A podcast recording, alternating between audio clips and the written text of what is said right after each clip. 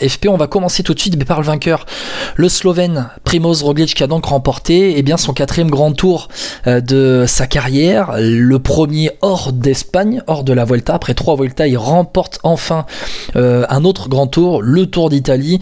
FP, Primoz Roglic, on attendait le duel avec Remco Evenepoel. Finalement, Evenepoel a dû abandonner à cause du Covid. Euh, et Primoz Roglic a tant bien que mal, j'ai envie de dire, a remporté ce Giro avec le, le chrono final la veille de l'arrivée à Rome. Ouais, j'ai un sentiment bizarre avec euh, Primoz Roglic parce que je ne sais pas en fait si euh, comment avec Evenpool est-ce que c'est lui qui aurait gagné quand même? Euh, après sur ce duel avec, avec Guerin Thomas, j'ai trouvé très attentiste euh, tout le long, des, tout dans toutes les étapes. Alors il y a une explication que je trouve, c'est peut-être le fait qu'il n'y avait pas son équipe de base. Tu sais, on a Jumbo-Visma, je crois qu'elle a changé six coureurs, cinq, hein, si je me trompe cinq pas. Changements avant cinq, le départ. Cinq changements qui étaient prévus à la base pour ce Giro. On a eu d'autres coureurs qui n'étaient pas forcément prévus. Je pense qu'on a fait un peu les fonds de tiroir, si je peux me permettre, sans toucher à l'équipe qui va le Tour de France. Euh, donc euh, je pense que c'est pour ça aussi qu'il était aussi attentiste. Euh, et puis après il a chuté aussi, hein, faut pas oublier. Euh, je crois que c'était la première semaine, hein, au moment Evenpool avait fait aussi deux chutes. donc je sais pas dans quelles conditions il était. Mine de rien, ce qu'il nous fait sur le chrono, euh, c'est quand même impressionnant, quoi. Il s'est rattrapé de la planche des belles filles au Tour de France il y a quelques années maintenant. Euh, donc Primoz Roglic, en fait, j'arrive pas à te dire que tu vois, il a dominé de la tête et des épaules comme certains coureurs sur un grand tour, tu vois, Guillaume. C'est que là, j'ai l'impression qu'il a, il a été le plus fort au bon moment. Ouais, je suis d'accord avec toi. C'est-à-dire qu'il a été très régulier et euh, Peut-être un peu, comme tout le monde, il a un peu craint cette dernière semaine et surtout ce, dernier triptyque avec des étapes de haute montagne et puis cette, cette ascension terrible en fait, le Monte Lussari avec ce chrono euh, final qui a été terrible. D'ailleurs, il y a une donnée aussi, c'est que Primoz Roglic, lui, plus tôt dans la saison, il a reconnu le Monte Lussari en vélo et en course à pied. Garin Thomas, lui, n'a jamais reconnu réellement cette, euh, cette montée. Et puis Primoz Roglic, euh, il y a eu aussi euh, d'autres gains marginaux où il, est ce, où il allait chercher ce général. Il y a eu notamment le changement de vélo au pied du Monte Lussari. Euh, même il y a eu son, son saut de chaîne dans, dans, la montée. Il a pu repartir. Il a eu de meilleures jambes pour terminer. Mais en fi finalement, Primoz Roglic. Je me permets, Guillaume, je me permets, ça ouais. a fallu servir de l'avoir fait à pied, hein, parce qu'il aurait pu le refaire à pied à la fin. Ah ben, ça a été à deux doigts, à deux doigts de le, refaire à pied à la fin.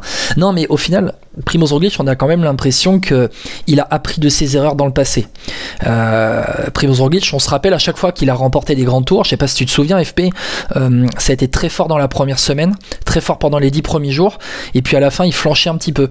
Euh, là réellement, on l'a vu un peu monter en puissance. Alors ça sera aussi l'objet du, bien d'humeur que que je veux faire après, mais euh, il y a peut-être eu aussi une crainte aussi un peu des, conditions, de ce qui se passait avec le Covid qui tournait. Euh, même lui, à un moment donné, Primoz Roglic, je crois, FP, je sais pas si tu t'en souviens, il avait fait tourner un peu la, rumeur comme quoi il avait attrapé le Covid et il avait dit un peu en souriant dans le peloton à des gars. Euh, mais euh, non, il, il, a appris de ses erreurs, il a géré au final, c'était lui le plus fort et c'est lui qui a mieux terminé ce Giro, le plus en forme. On l'a vu sur les étapes de montagne, notamment à la fin. Ouais, après, je pense qu'il a été surpris, un peu comme nous tous, que ce soit Guerin Thomas, tu sais, qui gère aussi l'équipe Ineos, qui avait une belle équipe hein, sur le papier, très équilibrée. Euh, J'aurais privilégié moi tout sur Tao Gegenhardt même si bon malheureusement il a chuté il a dû abandonner ce Giro mais j'ai trouvé très très fort moi aussi Tao euh, mais Guerin Thomas je pense qu'il a un peu bluffé tout le monde je sais pas ce que t'en penses parce que il a, il a un peu ce côté vieux coureur aussi, ok, ancien vainqueur du Tour, mais il était toujours là, il y avait toujours une petite malchance. Je crois qu'il a abandonné, c'était l'an passé ou il y a deux ans, euh, après sur, en, en, ayant glissé sur un bidon. Mais euh, Guerin Thomas, il était un peu inattendu et je pense que Primoz Roglic s'est un peu dit, mais attends, il a quel niveau en fait Thomas là? Parce que à chaque fois il nous suit, euh, il est plutôt bon, il est assez aérien. Euh, comment je vais m'en débarrasser? En plus, lui le chrono, il connaît. Enfin, je pense qu'il avait aussi cette méfiance là, tu sais, de l'adversaire qu'on n'attendait pas vraiment. Ouais, c'était en 2020, c'était en 2020 la saison Covid euh, où il avait glissé sur un sur un bidon c'était en octobre 2020, il avait dû abandonner à, à la quatrième étape. Oui, je suis d'accord avec toi, Gary Thomas a un peu bluffé tout le monde, mais, mais Gary Thomas, en fait, je sais pas si tu avais écouté euh, le, la présentation qu'on avait fait du, du, du Giro, fait, mais je pense que tu t'es refait évidemment, peu, euh, évidemment, tous évidemment. les podcasts j'avais parlé de Guerin Thomas. J'avais dit, attention, c'est un vieux briscard, il a gagné le Tour de France. Il a encore fait troisième l'été dernier sur le Tour de France. Certes, il a 37 ans, mais il est toujours très régulier. Même si cette saison, il n'a pas été bon. Au final, sa meilleure place, c'était la 15e place au Tour des Alpes. Mais il a, il a ciblé ce Giro, et au final, c'est lui qui est arrivé en forme. Il a toujours été placé.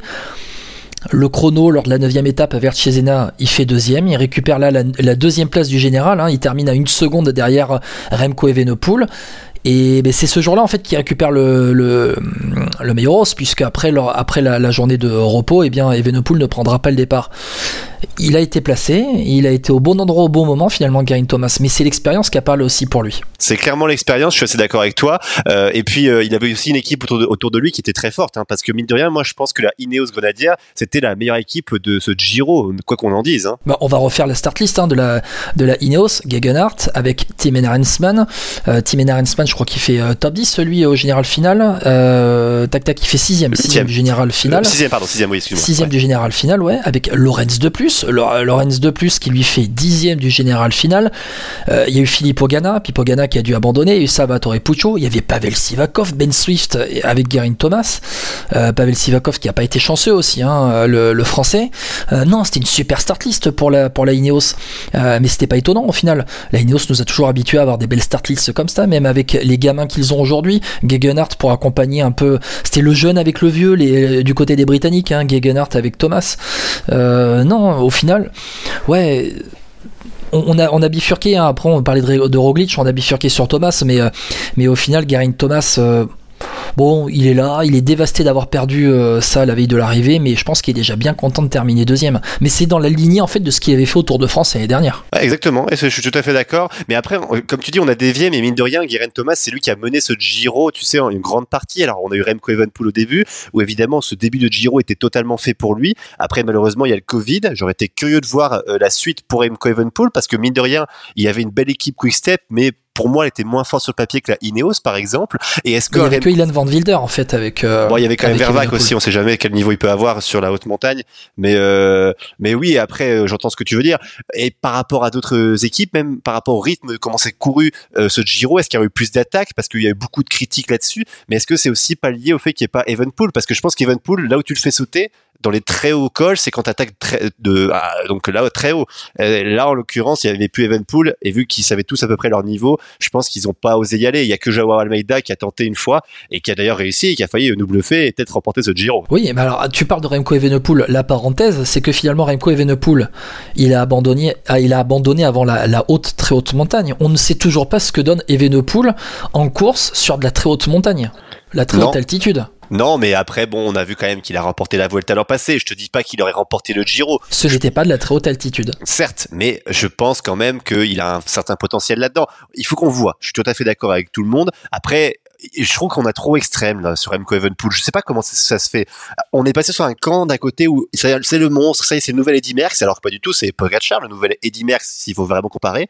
Et on est passé à l'extrême inverse, certains qui disent mais il c'est il est nul, c'est une pipe en haute montagne, il n'aurait jamais gagné le Giro. Mais euh, je trouve qu'il y a, l'entre-deux. C'est vraiment l'entre-deux. Bien évidemment que non. Ça, non parce que au départ du Giro, on avait quand même ciblé ce duel Evenepoel contre Roglic. Et moi j'avais mis Geraint Thomas un peu comme l'an dernier sur le Tour de France en troisième larron au cas où Vingegaard euh, tu vois c'était un peu derrière Vingegaard et, Pogacar et là c'était derrière Evenepoel Roglic. Au cas où l'un des deux ait un souci tu vois c'est exactement c'est bizarre parce que la, réalité du terrain nous ramène enfin l'historique des coureurs nous ramène très vite dans la réalité du, terrain et Garin Thomas c'est un certain c'est un mec qui a remporté le Tour de France Paris-Nice Tour de Suisse Dauphiné le Tour de Romandie. Il en a remporté hein, des, courses hein. et c'est pas c'est pas le, le, gars qui est né de la, dernière pluie quoi. Euh, ah mais tactiquement il a il a brillamment joué hein. quand il laisse partir Pinot là, sur la deuxième il joue avec ses forces. ah il joue avec les forces et il joue avec les autres équipes. C'est ça qui est super intéressant. Quand on laisse partir Pinot je crois la deuxième fois où il fait deuxième euh, pareil euh, en fait on a l'impression qu'il se met en danger parce que Pinot n'est pas si loin en général mais en fait non son but à lui, c'est pas ça, c'est de faire, de faire travailler les autres équipes en disant, vous avez vu l'étape qu'on va se taper? Moi, c'est pas que mon équipe qui va rouler aujourd'hui. Hein. Donc, euh, si la EF, euh, c'était à l'époque, c'était Hugh Carty qui cherchait à, récupérer des places. Si la Bahrain avec Caruso, ils veulent, ils veulent garder leur place dans le top 5 et, pas voir Pinot revenir, bah vous roulez les gars. Et c'était assez intelligent, je trouve. Euh, donc, il y a toujours cette science de la course là qui nous ramène à des coureurs intelligents, chose qu'on avait parfois un peu perdu parce que ils sont pas c'est pas je dis pas qu'ils sont pas intelligents Pogacar et Vingegaard mais ils sont plus dans le côté on fonce et puis de toute façon on détruit tout le monde quoi. Donc il y a pas besoin de la même tactique on va dire. Ouais. Alors tu parlais de cette étape hein, où il laisse filer Thibaut Pinot. Euh, c'est lorsque Pinot fait euh, deuxième derrière euh, Filippo Zana c'est la 18e étape vers Val d'Isoldo où oui oui au bout d'un moment il y a une bataille et et voilà Garin Thomas il sait qu'il y a encore une énorme étape le lendemain à faire que son équipe elle était réduite. Il y avait plus Gegenhardt il y avait plus Sivakov il avait une équipe, une formation restreinte autour de lui, donc c'était très compliqué pour lui de, de, gérer un peu la, de gérer un peu ses forces. Et, euh, et finalement, pour Primoz Roglic, je vais revenir sur lui, mais c'était un peu pareil. Il y avait Sepkus derrière pour euh, pour euh, pour euh, Primoz Roglic après Sepkus bon c'était bon Juan Denis était était un peu là mais Eduardo a fini un petit peu aussi il n'y avait pas grand monde. Bah, t'avais Sam Omen qui normalement est bon, Thomas Glock normalement doit l'aider, mais c'est vrai que c'est des coureurs qui sont pas, qui étaient pas prêts, donc c'est difficile aussi pour eux. Hein. Voilà, il y a eu des gars qui ont été appelés au dernier moment, et puis Top Glog, il est très jeune encore. Il est, très jeune. C'est pas, pas, ta pépite lui normalement?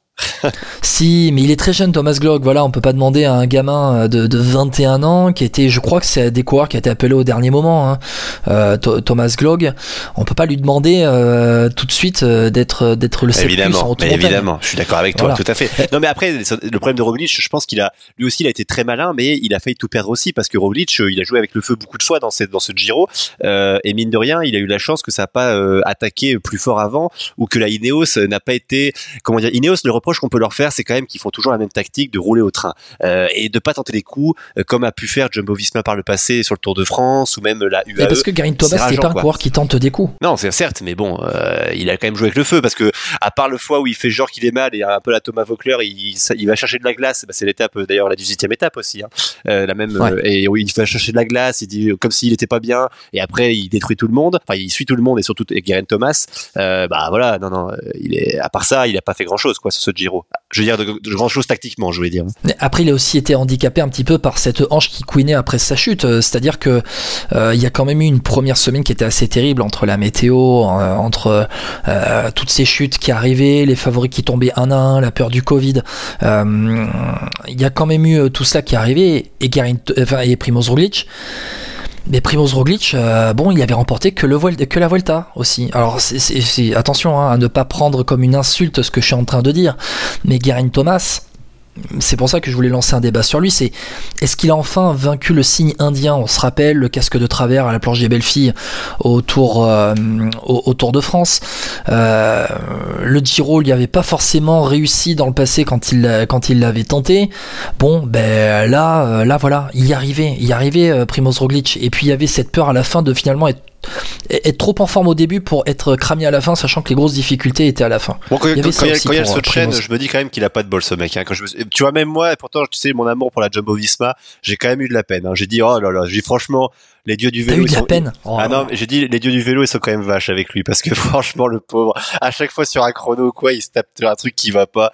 Et non non, non c'était un peu vache. Mais euh, sur ce chrono, ça symbolise un peu le Primoz Roglic sur les grands tours en fait. Il a toujours eu des vents contraires. Mine de rien, il a quand même trois Vuelta. Maintenant, il a un Giro. Il restera un coureur quand même qui nous a fait vibrer dans le sens, tu sais, il a, c'était euh, un comment un grand adversaire pour Pogacar quand il a remporté ses premiers Tours de France. Donc euh, ouais, moi je trouve que ça symbolise bien Primoz Roglic et c'est assez mérité parce que mine de rien, bon, Guerin Thomas ça aurait été mérité aussi, mais derrière, tu vois, c'était euh, trop faible pour pouvoir remporter le Giro, je crois. Tu vois, pour moi, c'était un des deux qui méritait le plus parce que derrière, on, est, dans les six fantastiques en fait. On parlait de cette de cette bande des six fantastiques de, depuis le début de saison. Primoz Roglic en fait partie. Bah, clairement, ouais, clairement, clairement. Après, euh, il a son rang. Ouais, c'est ça, il a son rang. C'est ça. En plus, il s'est fait un peu fait passer devant sur le Tour de France par Vingegaard.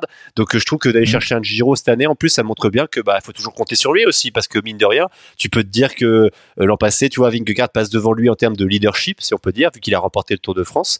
Euh, et donc, euh, ça pouvait lui mettre un coup au moral, au contraire. Il va, il va chercher un Giro, tu vois, comme ça. Il a été remporté Tirreno Adriatico de manière assez habile et maline.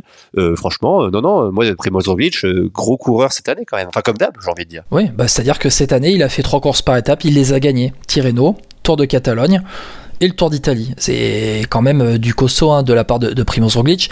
Euh, le dernier, euh, la dernière course qu'il n'a pas remportée en étant au départ. Bon, alors c'était le Tour de France et, le, Tour d'Espagne de l'année dernière où il a abandonné. il a abandonné à chaque fois, mais on va dire que si en, allant au bout d'une course par étape, voilà, quand il finit, il gagne. La dernière fois qu'il n'a pas gagné quand il a terminé, c'est le Tour du Pays Basque l'année dernière, où il fait huitième du Tour du Pays Basque, mais il y avait un renversement complet à un moment dans une étape où une échappée était partie au bout. Mais même l'année dernière, il gagne Paris-Nice et le Dauphiné. Bon voilà, Primoz Roglic, c'est un des meilleurs coureurs euh, par étape du peloton. Il, est, il, est, il est là où il doit être. C'est clair. il il a remporté ce Giro, il a son rang. Maintenant, c'est aussi un appel du pied pour la Jumbo Visma de dire euh, Ok, votre Vingegaard, là, votre vendeur de poissons, il a gagné le Tour de, de France l'année dernière, mais moi j'existe encore. Et c'est, ouais, après, il faudra voir comment ils vont gérer. Avec, bon, déjà, il faut voir si Vingegaard remporte un deuxième Tour de France. Euh, s'il ne remporte pas, effectivement, l'an prochain, ça peut être aussi un challenge pour euh, l'équipe Jumbo de savoir qui tu mets sur le Tour de France en priorité, on va dire, pour la gagne. On va voir comment ça va se passer. Mais oui, c'est vrai que c'est assez intéressant pour lui. Ben, juste aussi, autre challenge. oui. oui, non, j'allais dire juste un petit mot peut-être sur le classement général tant qu'on l'a sous les yeux et puis vu qu'on a parlé pas mal de Thomas, je voudrais mettre en lumière quand même Damiano Caruso parce que euh, déjà je le sentais bien ce gars juste avant le, le, Giro, mais il est quand même hyper malin ce mec. Hein. Enfin moi c'est ça qui me bluffe parce que c'est vraiment pas le meilleur en montagne, il est très bon en descente et franchement s'il force un peu l'addition en, deuxième semaine là sur euh, l'étape où il pleut beaucoup, je crois euh, j'ai plus le nom, tu as peut-être mal à retrouver toi qui es un expert là-dessus. Euh, oui, oui, il joue sur la descente, tu sais où, Sivakov tombe là. bah, Caruso c'est là où il est très malin, c'est que c'est un gars s'il appuie sur l'accélérateur, il sait à quel moment gagner du temps et il fait quatrième, tu vois. Et quand tu vois les gars derrière lui, je pense qu'ils sont quand même, enfin, je dis pas qu'ils sont meilleurs grimpeurs que lui, mais Caruso il est quand même quatrième, quoi. Donc c'est c'est assez bluffant, je trouve. Euh, onzième étape vers Tortona. Voilà, c'est ça. Ouais, voilà, exactement. Voilà, j'ai retrouvé où euh, Sivakov est 137e. Euh, oui, Caruso, c'est l'ultra régularité. C'est même pas étonnant de le retrouver dans le top 5. Au pied du podium, derrière Roglic, Thomas, Almeida, il est à sa place. Bon, voilà. Exactement. Ça. Il est clairement à sa place. Quelqu'un qui a quand même fait deuxième, deuxième de la du Giro hein, en 2021. Bon, voilà, il, est, il est, il est, il est là où il. Mais 35 ans, c'est quand même mieux. Hein. Et il a 35 ans. Voilà, il se bonifie avec l'âge. Ah, il, y a quand même pas mal de papy devant hein, quand tu penses. Hein. Guerin Thomas, Caruso, bon Roglic, est-ce qu'on met dans les papy? Oui, quand même, je pense. Tu mets Thibaut Pinot dans les ouais, papy 33 ans quand même, ça commence. Il est jeune, quand même. Papy, il prend la retraite aussi, hein, mine de rien.